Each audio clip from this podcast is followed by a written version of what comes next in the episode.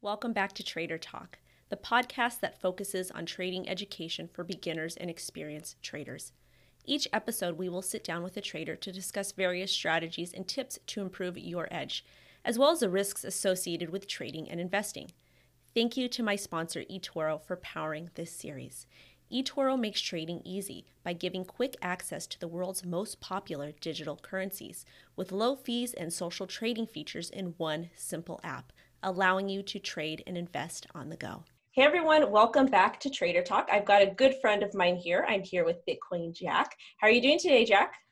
I'm good, Wendo. It's uh, it's fun to to speak to you again, like face to face on the internet. But uh, it's been a while though that we've seen each other. I'm good, thank you. How are you? I'm good. Yeah, we've hung out a couple times at different conferences and stuff, and it's always been a blast. It's always been a pleasure. Um, I think the first time we met was in Chicago, like a few years ago. I'm not, yes. I don't remember. Yeah, in Chicago. So let's go ahead and get into it. Why don't you go ahead and just kind of introduce yourself to everyone? Well, hello everyone. uh, I'm Bitcoin Jack. Uh, I'm uh, obviously a Bitcoin trader. Um, I got into the space in 2017 after I read the Ethereum white paper that a friend of mine pushed into my lap and told me that I could not leave the room after, like, before finishing it. Um, and the reason he did that is because I'm a software engineer and he thought that I would be very intrigued um, by the concept of, of Ethereum, by being able to run automated pieces of, of, of code that verify that that code is actually producing the correct outcome by having other nodes in the network verify that it's the correct outcome.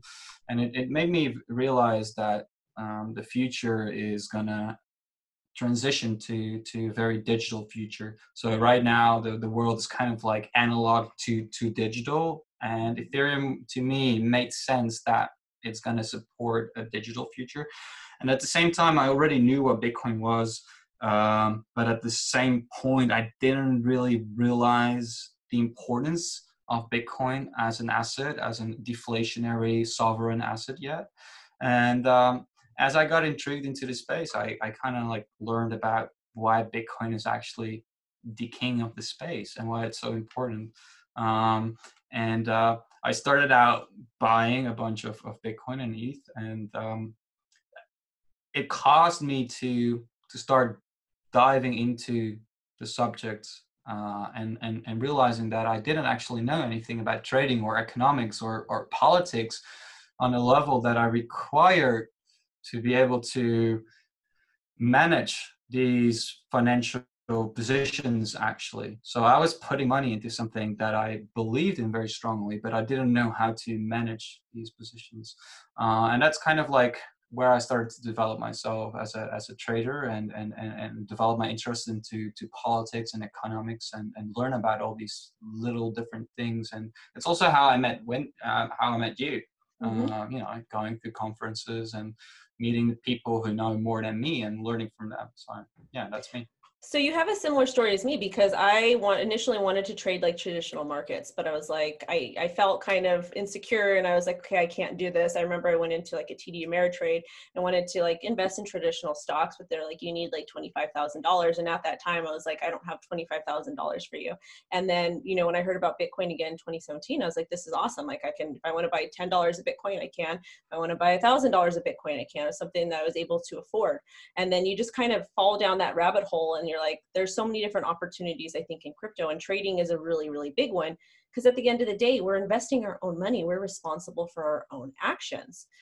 Mm-hmm. so i think that it's important to learn how to trade. So after 2017 when you got in the space and you had already bought in you know bitcoin and ethereum and you also do have a pretty technical background as a software engineer which is very very impressive. It's not an easy thing um, either to get a degree for to get certified to do so props to you for that. Um, but how did you really start you know get into trading like was there books that you used? Like was were you watching youtube videos or did you just start kind of trading? Um okay so let's let's go back to to where i bought my first bitcoin. Um i'm going to be very open and blunt here but what i did is i got so excited that i looked at my bank account and was like okay how much can i miss? And i decided that 25% was you know what was going to be what I was going to invest. You know, without any background, without any knowledge, I thought this is a good idea. So, just for anyone out there, um, I don't think that's a good idea in hindsight. Yeah, don't do that, um, hmm, it's not a good idea in hindsight. Um, you, you have to move slowly. But what I did is um, I bought Bitcoin, and I think this was June 2017. I think there was a dip if I remember correctly, and I wanted to buy Ethereum. So I bought that Ethereum, and believe it or not, and this is most like this is the case in almost always, but it was the top. Like I bought it three hundred thirty dollars per Bitcoin uh, per ETH, and it went to 340 within a couple of days and after that it crashed 60% at that point i was like holy shit. Okay so i put 25% of my money in and that lost 60% at that point within a couple of weeks. Mm-hmm. so it motivated me to understand what is moving these markets and um, i personally i always just start googling um, and i didn't know the word technical analysis yet. Um, but i had a an uncle, and he used to trade gold back in the days, and he he he was telling me like you can use these moving averages and, and this website called TradingView to to to like map it out and he started to explain to me like hey okay so this moving averages these moving averages are the average price of the last for example 50 days if you take the moving average 50 and i was like mm-hmm. holy shit so that's kind of like intriguing how that works. And I started plotting it and I started to see different connections with how price reacted to it. And that was kind of a starting point to, to start Googling on the concept of technical analysis. And, and I think that's where I really just started Googling more and more and more and reading about patterns and just a very basic technical analysis 101 uh, moving averages, patterns. Um, and then later on, I got to know um, Cryptocrat and his channel, and he was making all these educational videos on what they call price action concepts, um, where you have horizontal levels where historically there was a lot of demand or supply, a lot of buyers or a lot of sellers, and it started to click in my mind that a region where previously there were a lot of sellers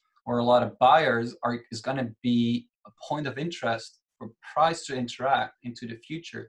Because let's say today price is at 8000 no $8900 and i'm going to be buying a lot as a big entity in the space as a as a whale. Um, and uh, let's say price from here goes to $8000 at that point, I'm almost at 10% loss on my position, which means that if price comes back and I'm emotional about it, I might think, hey, this this price is coming back into my initial level where I bought. Maybe I can exit at little to no loss. So I'm going to be a seller at that point where I was previously a buyer this is a psychological part of trading, which is kind of explained by horizontal levels where there's been historical buying or selling, um, creating these resistances and supports, which created like this framework where price moves towards or off to. And that's kind of like my my segue into it. I met the guys from Bitcoin Bravado, Joel Birch and, and, and Stefan uh, Beavis and, and all these other guys. And created a little community of people who know who knew about technical analysis and I could kind of jump on their bandwagon and ask them things. And eventually, like I was doing this 24 seven because I didn't have anything else to do. Uh, so I learned very quickly and, and, you know, from there on, I segued into different types of technical, on technical analysis to really build my own framework. But that's kind of where I started out. Would you say having a strong technical background in software engineering, do you think that helped with your, help, kind of helped give you that edge that you have? Because let's face it, when you're taking a lot of STEM courses, when you're taking a lot of math or science courses, there's a lot of repetition that's done. I just remember taking um, calculus and just doing derivatives over and over and over and over again. And the same with chem is when you get like a, or when you or, or physics you get an equation you have to solve it and you have to do it over and over again. And i kind of took that and i applied it to doing technical analysis because you're able to spot patterns. Do you think that that helped give you an edge? Um most definitely but not necessarily yeah i think it's more how to, the way my brain is wired um that makes programming and, and, engineering software for me particularly easy and that's why i kind of rolled into software engineering at the age of 13 14 and and, and, and developed it from there is uh, i'm able to put a lot of items on a, on a big huge pile that then from the outside look like a giant mess and they they are a giant mess to me but somehow i i'm able to create order in that chaos and um, systematically work through that pile and kind of what they call backtest different components um, of, of technical analysis to see whether they work or not and kind of like remember in the back of my head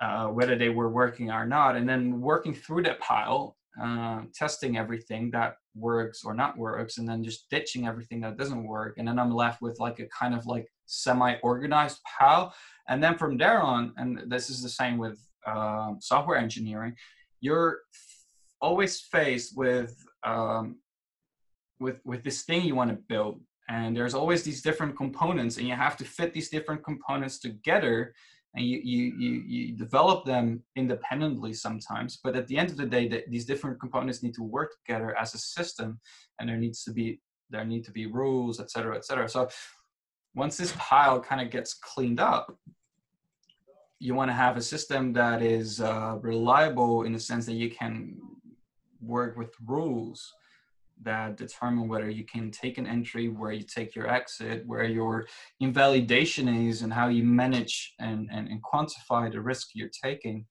Uh, and that is very similar to, to programming in a sense where you have to fit all the different components to a working system together. So let's talk a little bit about some of the systems that you use. So let's say, because me personally, I wake up, I head over to my desktop. I try not to stay any trades like overnight that are like scalps or anything like that, because I need my sleep at night. I'm not about to set alarms. Um, but let's talk about your system that you do. Like you wake up every day. Do you scan alts? Do you scan Bitcoin? Like how does how does that work for you? Mm. So right now, and this changes with uh, how the, the, how the market, in my opinion, is moving. But uh, right now, I just focus on on Ethereum and Bitcoin. Okay. Um, and that is because alts are popping left and right, but I kind of feel that Bitcoin is at a very decisive point in the market, and alts can do very well. So I have exposure by having Ethereum, and then from there on, I think I want to get into altcoins, but I want to make sure that the altcoin market as a whole is moving, which essentially begins often often with Ethereum uh, moving, and then the rest is going to move. So then it becomes like this very uh, low risk exposure to, to alts, which kind of sounds silly because they're very volatile. But you know, when the entire market is moving in one direction, then it becomes not as risky. So when I wake up and I open my computer I look at the charts that I have, and I kind of have four different categories. I have a so-called price action um, category, and price action really comes for me is is about supply and demand historically in a chart where there's been buyers and sellers previously, um, which kind of tells me if there's been people previously, for example, buying who are now underwater, who will be looking to exit their positions when the price goes back up, or the other way around, when there were sellers historically and the price is above the current level where they sold and they're looking to to to buy back in and if the price comes back into the level where they previously sold then i guess I bet that they will try to buy back. So if I can find and identify levels in a chart where there's historically been a lot of buying or a lot of selling, usually the next time that level gets tested again, it's going to act as a support or resistance. So that, that's that's very simple naked price action right there. Yeah. So another thing um, I, I really look into is Elliott wave theory. Um, and Elliott wave theory describes or claims there's a limited set of fractal movements in a market. And it kind of like separates movements separates movements in, in impulsive movements and corrective movements. And don't get this wrong, uh, a corrective movement can be upwards if the trend is down. So you have an impulsive move, which can be up or down, and then the corrective move is going to be counter trend towards the, the impulse move.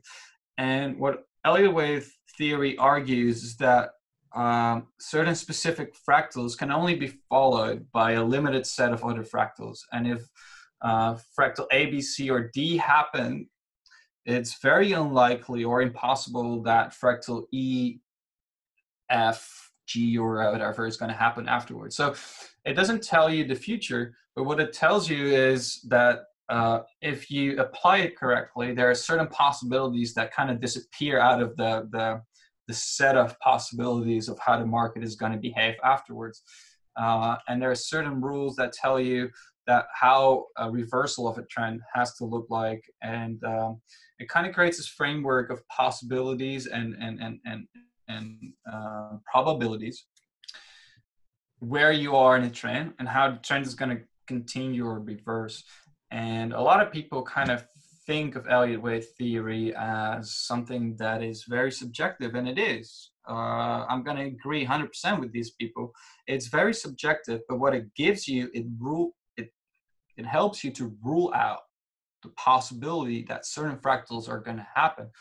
And at a certain point in time, if you're lucky and you see it, there's only a few possibilities left, which, in my opinion, is a huge edge if you combine that with the simple idea of, for example, supply and demand. Um, levels where you think there's going to be buyers or sellers based upon the idea that there were buyers or sellers in the past. Um, so if you start to combine that with, for example, patterns um, and and and um, for example, uh, Fibonacci retracements, which is a very large part of Elliott wave theory, is that these fractal movements have to fit within certain ratios of each other. So the impulse move moves, let's say, 100%. If it's uh, it's a, if it's a wave three, then the, the, the, the, the, the corrective wave after that is usually never going to be larger than 38% of that 100%. And if it's larger, it's probably not the wave four, et cetera, et cetera. It's not the corrective move. That kind of gives you an idea of what's possible and not possible. So like when you get to the point where you can start to piece together the levels of confluence, let's say you have a price action chart where there's a high possibility, according to your analysis, that there were previously a lot of sellers that now want to buy as we come into the level. And um, your Elliott wave theory says, hey, you have a corrective pattern into this level, and the ratios of the movements within that Elliott wave kind of fit the narrative.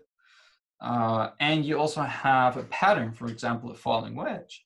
Then you have three three things that have confluence. You have a, a level of demand, you have a pattern, and Elliott wave theory agrees with it and gives very little different possibilities after that. That by itself, for me, is a system. Um, but it doesn't stop there for me. Like I've explored Wyckoff, Gann, um, and at the end of the day, my trading system is based upon the idea that if my base layer of supply and demand functions properly and I can trade it by itself with enough uh, reliability, all these other little parts that come on top of as confluence kind of like add a little bit of a score to it. And once I reach a score that is high enough for me, it kind of dictates how much risk I can take. The better the score, the more risk I can take. Mm-hmm. And um, whether I take it or not. And of course, that also depends on, on the positions I already have. So let's say I already have a lot of exposure to a bunch of alts, sure, I'm not going to take another uh, position in another altcoin. But um, right now, I'm in this long position on Bitcoin since uh, the 4Ks. And I still have room to go long, for example, like I, I did last night, based on, on my system for a short amount of time just to trade the range we're currently in. And that's just based of price action, Elliott wave theory, and a pattern combined together. And then we have Gann, but Gann, I've, I've told you this before, it's a very complicated subject that's to require, I think, few hours of streaming. Okay. Well, have to get you back on to discuss Gann in more detail another time then because I because I, I look at your charts and I've been following you since we met in Chicago because your work is like it's outstanding. You've always been you've always stood out as a trader to me that have that you've done like more complex stuff but i get how that can work in your mind because you're very technical but i've always looked at your stuff i'm like okay this is really cool where's he getting this from and then i've kind of you know c- compared it against some of my stuff sometimes because that's how traders at least that's how i learned is like when i first started i would chart bitcoin look at the people on TradingView and like okay does this make sense where are their lines at why are their lines there so I'll have to have you come on and talk about it. But you did mention Wyckoff. Can you can you explain us what Wyckoff is in a very short amount of time, or does that take a longer time to do so. Uh, Wyckoff is pretty straightforward. What Wyckoff said is that, and this is very much in line with what Elliott wave theory says too. Wyckoff says that markets pretty much have two states: either they're consolidating or they're moving. So you look at a chart and it's it's it's in a pattern which is a consolidation or it kind of like starts to break out of that pattern and it moves quickly and then if you zoom out from that entire uh, view, you have trends. So um, on the largest scale, there's accumulation and there's distribution. So accumulation happens at the bottom of a price range. And as the supply demand ratio shifts enough to, to the strong hands, and they accumulated a lot, then there's not going to be a lot of sell pressure. A lot of people sold, and then the price is going to start moving up because there's no sellers left. And the strong hands, they hold on until they decide to start distributing. This kind of creates trends. Um, so if you zoom out, it's a constant like sine, like sine, sinoidus, sinoid, well, sine wave, um, which doesn't move sideways but can like move diagonally up or diagonally down.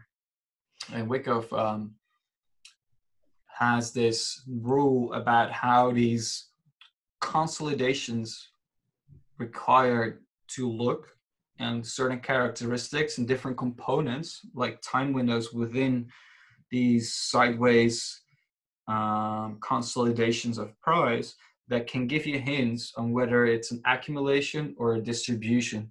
And if it's a distribution you're you, the, the odds that the price is going to start continuing moving down is higher. And the other way around if it's accumulation um, it's going to move up. And what get, what Wyckoff said is there's like nine phases to uh, an accumulation or distribution pattern, and each phase has a characteristic. And mostly for me, if I can at least verify seven of the nine stages, it kind of gives me a lot more confidence that combined with the rest of my analysis, uh, I can trust whether it's a distribution or an accumulation. And at the end of the day, even that doesn't really matter because it, once you get invalidation of your ID, the likelihood that price is gonna then move in the other direction, but have like this this impulsive move is big. So you're wrong initially, but then if you flip your bias and know how to flip your bias and where to enter, you can still ride that momentum and make back the money you lost plus more money than you initially lost. Um, so that's Wyckoff for me. Um, and Gann, just to touch up on, on it really quickly, is uh, it's a triangle of, of three things. It's geometry that he believes in. Um, it's astrology. Um, in, in his mind, it is about how the planets in our solar system move, how fast they move, and these correlate to specific trend lines and speeds uh, of a certain asset, just as much as astrology does make us believe, or some people make believe that our personalities are, are, are formed and the, the interactions we have. And then the third thing he touches upon is numerology, which is something that Nikola Tesla touched upon a lot too during his life. It's uh, it's three six nine, and and and uh, the, the the importance of three six nine, how that these three numbers rule the quantum level of our universe. It's uh it's it's, it's, it's pretty interesting once you get to, to, to, to dive into it. And what Gann basically says is that everything is cyclical, cyclical, and not just like the planets that move around the, our, our solar system. And that they kind of dictate, kind of repeating um, cycles um, in terms of uh, events that happen and also um, the way he sees charts is that it's collective behavior, which it is, and that collective behavior is very much a natural process. And um, for example, the golden ratio kind of dictates every natural process in our universe. And this is what Gann said too. And then Gann found these encoded messages, for example, in the Bible, but it's also referenced with the Egyptians and the Mayans and everything that kind of dictate geometry and rules about how geometry expands, which you can also see and, and prove are present in, in charts. And from there on, he builds this whole narrative how there's a certain predictability in charts and their movements uh, in timing. And it's not 100% reliable, but it, again, it's another edge on timing and, and expansion and ratios that are I think very fascinating, and I still need to learn a lot about it.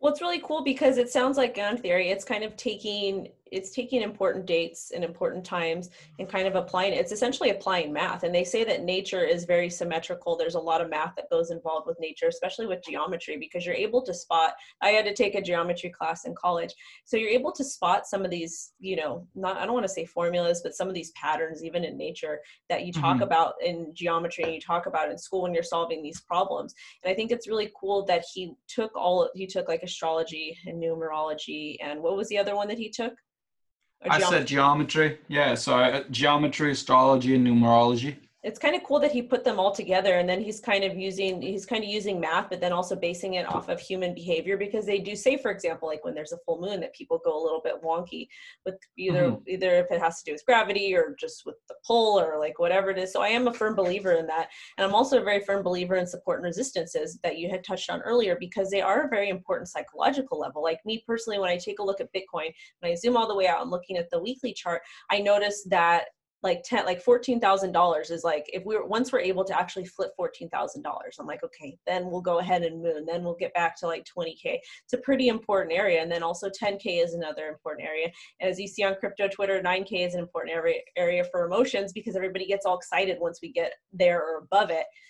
So it's just pretty interesting how a lot of these these indicators and some of these theories play on human emotions as well as using mathematics yeah, I mean, Gann, Gann has a theory on how cycles manifest themselves, and basically he says the past is the input for the pre- like the past, and the present are the input for the future, um, and um, there's a certain uh, mathematical uh, boundary on how the past and the present generate the future.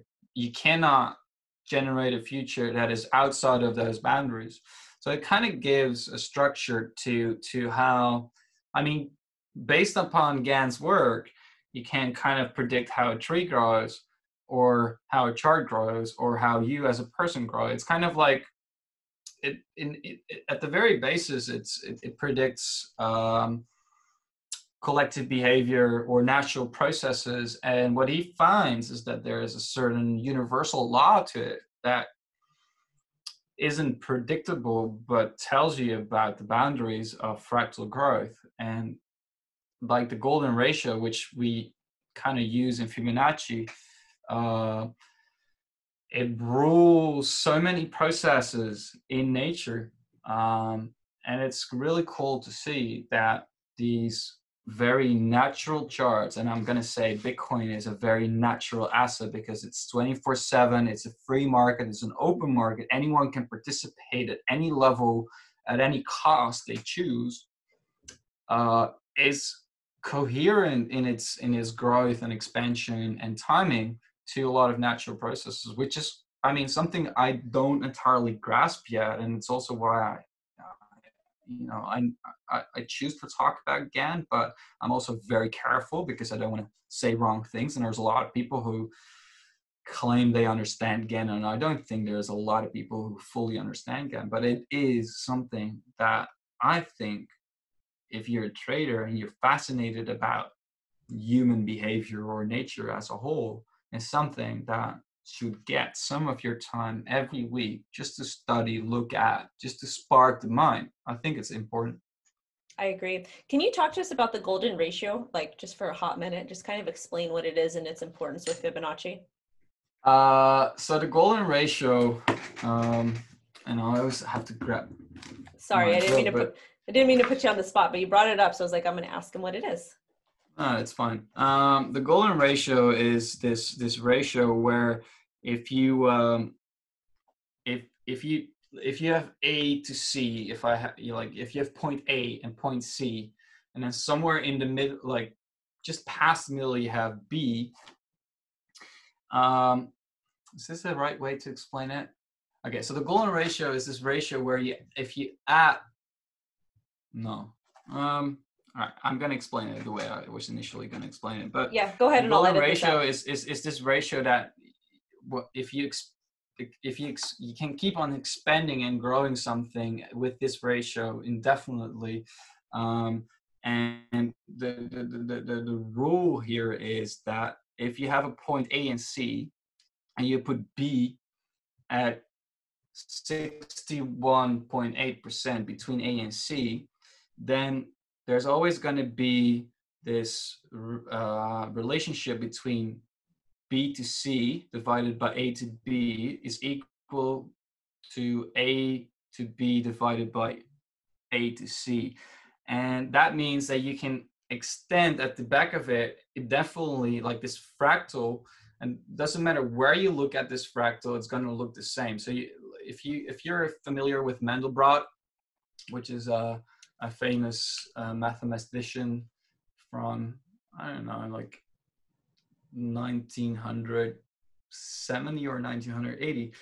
He created these uh, mathematical formulas to create drawings that you can indefinitely zoom into or zoom out of, and they will always kind of look the same. Um, and this, the very same principle, you'll you'll see applied in in in, in for example, um, shells. You have these shells that I kind of want to use something visual right now. Uh, I'm very bad at explaining without visuals. Um, but these shells, like they have these growth circles, and every next cycle of growth extends by a factor of 0.618 mm-hmm. and then it keeps on growing. So every partition becomes larger and larger and larger, and but each partition has the same kind of ratio to the previous partition, and then you go to the previous partition has the same ratio to the partition before that. So it kind of explains how things become bigger and bigger and bigger with the same rule, with the same mathematical function. Uh, and at the basis of that, you can very often see with Fibonacci extensions, for example, is that you always see that um, a certain consolidation of price, once it starts to expand, will very often reach uh, its previous move times 1.618 added to to the next move. And this is the uh, this is the golden ratio at work and you'll find it in nature you'll find it in charts um, and the funny thing is if you take uh, specific components of length between the earth and the moon the distance and then divide it by the length to the sun etc etc you'll find the same ratio the, the 0.618 golden ratio. You'll find it back in so many different things. Um, but I'll need a visual, Wendy. I think. No, I told I totally get what you're saying because I'm actually I'm actually picturing a seashell in my head right now, and you can see you can see the little swirls on it and the little lines.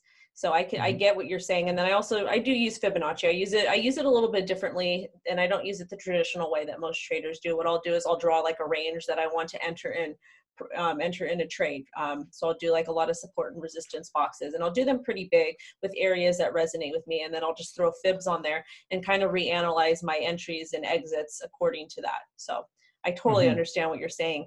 But as far as let's talk a little bit, I've got a couple more questions for you. But as far as like an ed, something that gives you an edge, what do you think that you possess that gives you that edge above other traders by chance? Uh, I think currently the biggest edge I have is time analysis. Okay. Um, and I think it's something many traders overlook. I think a lot of people focus on on, on horizontal levels, which is the I the y-axis, um, which is pure price, and there's a lot of things that happen with time that if you start to analyze it with wave theory and Gann, that suggests that a certain move is not possible anymore, or that a certain move is likely to end at a certain date. So you kind of expect a moment in the future that is going to be important. I call these pivots. Um, Gann has a lot of techniques to calculate these pivots. Um, Elliott wave theory has a few ways to come up with them. And at the end of the day, you never know for sure whether these pivots are going to be up or down, but you kind of know that a move ends. So there's mm-hmm. still a number of possibilities, but you know, hey, that's a moment in time. I need to be present and aware of what's going to happen next in the market by looking at the market and then figure out what's what's most likely. But if you don't focus on it. And I previously, like a year ago, I wouldn't focus on it too much. Um, you risk that you're looking at at at at, at at the market in a way that that the uh, a certain move is not finished but usually a certain pattern or a certain expansion or a certain move comes to an end on on around these dates and based on how you came there so like i said earlier about like the the past and the present are the input for the future um, gives you a better understanding of what's possible next. I'm not really sure how to explain it but for example there's time ratios just as much as this is a very simple simplistic example but people use fibonacci the fibonacci tool on charts to figure out ratios where they think there might be support or resistance. Mm-hmm. Uh, this very same tool can be applied, but in the other axis, so on the time axis, looking at pivots where price made a reversal, and then a next pivot where price made a reversal again, and looking at future projections of the golden ratio or portions of the golden ratio between these pivots. And oftentimes, these become very important, either continuation or reversal moments in time. Um, so wave theory has, has some ideas on it. Gann has some ideas on it. And then Gann has astrology uh, that suggests certain moves. So you can look at, at certain conjunctions or opposites. Just like you said, there is a full moon and people go wonky. It does. I mean, people do go wonky on full moon. They, they totally do. um, and the same thing, for example, can be said when, for example, Saturn and Pluto are conjunct. So basically, in our sky, if we look at the sky, you would be able to see them both. Sometimes you can't see one of them. Uh, you would actually see they're like next to each other. It's like a solar eclipse, for example, where you know where the the moon goes in front of the the sun.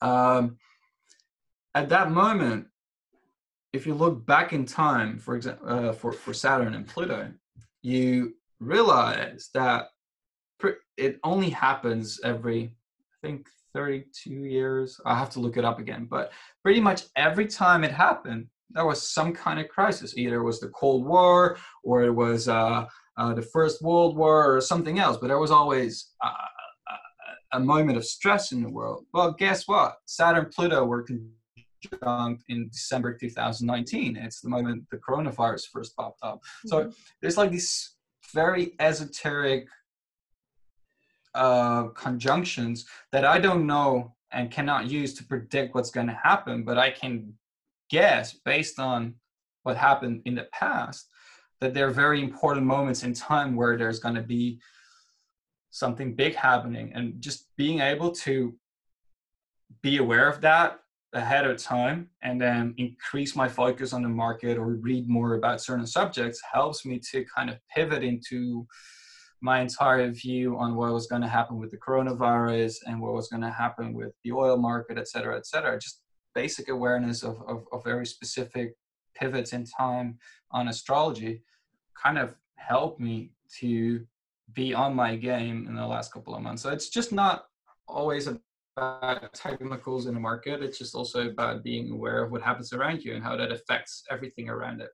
So basically, your edge is just to be extremely patient, to continue to research, and to use tools that you're comfortable with, and to mm. kind of compile all that stuff together, and just to kind of really watch the market before jumping in. Mm-hmm. Yeah, I mean, I'm always like, I think half my time, or maybe more my time, is just researching subjects that, I mean, initially make no sense, and eventually I either end up at a dead end or it's something that I can use and then I try to like merge it with my existing system. So basically I can trade bottom line just horizontal levels supply and demand where I think there's going to be buyers or sellers. Uh, but at the end of the day, what I really want to do is being able to use Elliott wave theory, uh, Wyckoff, Gann, and horizontal levels to define what the trend is doing, where the trend is going, what is inter, intra trend very likely to happen, and then kind of time important pivots in time ahead of time so I can increase my focus that I should be paying attention and maybe make a move. And this is that's a lot of Gann, but um I think that kind of like compiles the entire thing together. And some of it is just some of it is I'm, I'm going to be honest, some of it is just uh, gut feeling too. Right. But it needs to work within the, the set of boundaries that you have. Boundaries. It needs to, there needs to be risk management. And the only thing mm-hmm. that really marks and is able to craft and define how much risk you take and how much you use to enter a position, et cetera, et cetera, is, is, is, is price action. So horizontal levels, invalidation or not invalidation and then the rest helps to craft your idea whether the horizontal levels are a good level. All right, so I have got two more things for you before we go. The first thing mm-hmm. is is what advice would you give yourself? Some basic advice, maybe a couple sentences. What advice would you give yourself when you first started trading way back in 2017? I think I kind of answered that in the beginning, but the first thing I would tell myself is learn to move patiently. uh, if you're if you don't have a lot of experience and uh, you think you're very smart, obviously a lot of a lot of us are very smart. Uh, but even if you're very smart and you don't know about the subject like trading, you're I mean you can be as smart as you want to be. You can be Einstein for all it takes but it's not going to make you a good trader because there's a lot of psychology mm-hmm. there's a lot of like you're you're really going to get to know yourself as a trader. Uh, you're going to get faced with your inner struggles and and and, and keeping yourself disciplined and and and and, and constant. So uh, move slowly because all these all these things take time to learn a lot of time. So if you're gonna like me initially gonna risk 25% of your net worth on your first investment, um, that's probably not the thing don't I do that. do again. No, don't, don't do, do that. that. no. Let's. Can you can you tell me about your worst and your best trade? Hmm. um, my worst trade is probably my first trade. Nah, I'm not sure. I'm Okay, probably. you don't you don't have to. I mean, I mean, Dragonchain is probably my best trade and my worst trade at the same time, but it's more of an investment. It's not a trade. But Okay. like, I got into the ICO. That thing went like, I Crazy. know, 80x from my initial investment in USD. Uh, I sold a bunch, and then I kept the rest, and I was like, this is, you know, I mean, this is gonna. It was at that time it was probably like five dollars and I thought this thing is going to go twenty five dollars because someone on Twitter said it was going to go to twenty five dollars. you guys don't listen to anybody on Twitter. To uh, it's okay to admire their work. It's okay to use their charts, maybe kind of against yours. But at the end of the day, do not place your bets on anyone on Twitter just in case, because a lot of us, even the people that are like a million times better than me, as much as I respect them, nobody is ten for ten. Don't ever let them tell you that, please. exactly, I agree hundred percent. But seriously, at that time, you know what you. Everybody was a savant that back then. Everybody knew what they were doing. I didn't. nobody did. nobody knew but to be honest like what you're saying is that at that point and I and i sincerely um think that you're giving really really good advice what you just said is back then i thought okay well this guy knows what he's talking about. He's saying Dragonchain to $25 and whatever. So i thought like i'm gonna sell some and then keep the rest. And then you know i had a, a, a huge struggle Mentally, every drop probably. it made, I thought it was gonna it was gonna go back up, um, and it didn't. Obviously, it, it kind of lost like I don't know ninety fucking something percent, um, and you know I, made money, but at the Mhm. same time I lost so much money. Like you Right. know what I'm saying? hmm Um, so that's probably my best and my worst trade uh, combined. and take profit guys always if, if you can in crypto one of the strategies i do is especially with altcoins what i'll do is i'll keep a moon bag so i'll make sure i've cashed out i'm in profit um, and then i have this essentially like this free little moon bag so if it does pump ever again i'll make money if it doesn't and i lose it i'm already covered my tr- i've already you know cashed my stuff out in profit i've covered everything so i'm good It's just painful because I kept a moon bag too Oh. on Dragonchain, but it was more than a moon bag. It was like half okay half of the Dragonchain, and take I profit I, I don't want to boast, but just that half, you know, I devalued by half a million. I think it's kind of painful. Uh, so yeah, definitely my best and worst trade ever, and it's not something I would hope to endure again. So probably next time something like this happens and I, I'm going to invest in something like that, I'm, I'm not even going to hold it until it ADXs. Uh, yeah take your profit and run Early, early, early. Yeah. So before we get going, first and foremost, thank you so much on coming on and giving me your time. I had a great conversation with you, and I'm gonna have to have you come on again. I'm gonna have to do a little research myself before I have you come on, either about Wyckoff or Gann, just so we can banter a little bit better. Um, but go ahead and, and show yourself to the audience. If there's anywhere, obviously I'll have like your Twitter down below, but if you have a service or if you have like a website or if you have like educational material, just go ahead and share it here, and then I'll put those links down below as well for the audience. Hmm. I would love to share something with you, but I, I, I honestly don't have anything to sh- to show or share. Okay. Um, I mean, I've been working on um, on bots for two years now, uh, and I've realized in that process that I'm not going to sell them. I mean, not directly, not the way people do it right now with subscription and anything. So I, I, I literally only have myself to show. Okay. Um, That's I'm good Jack. enough for us.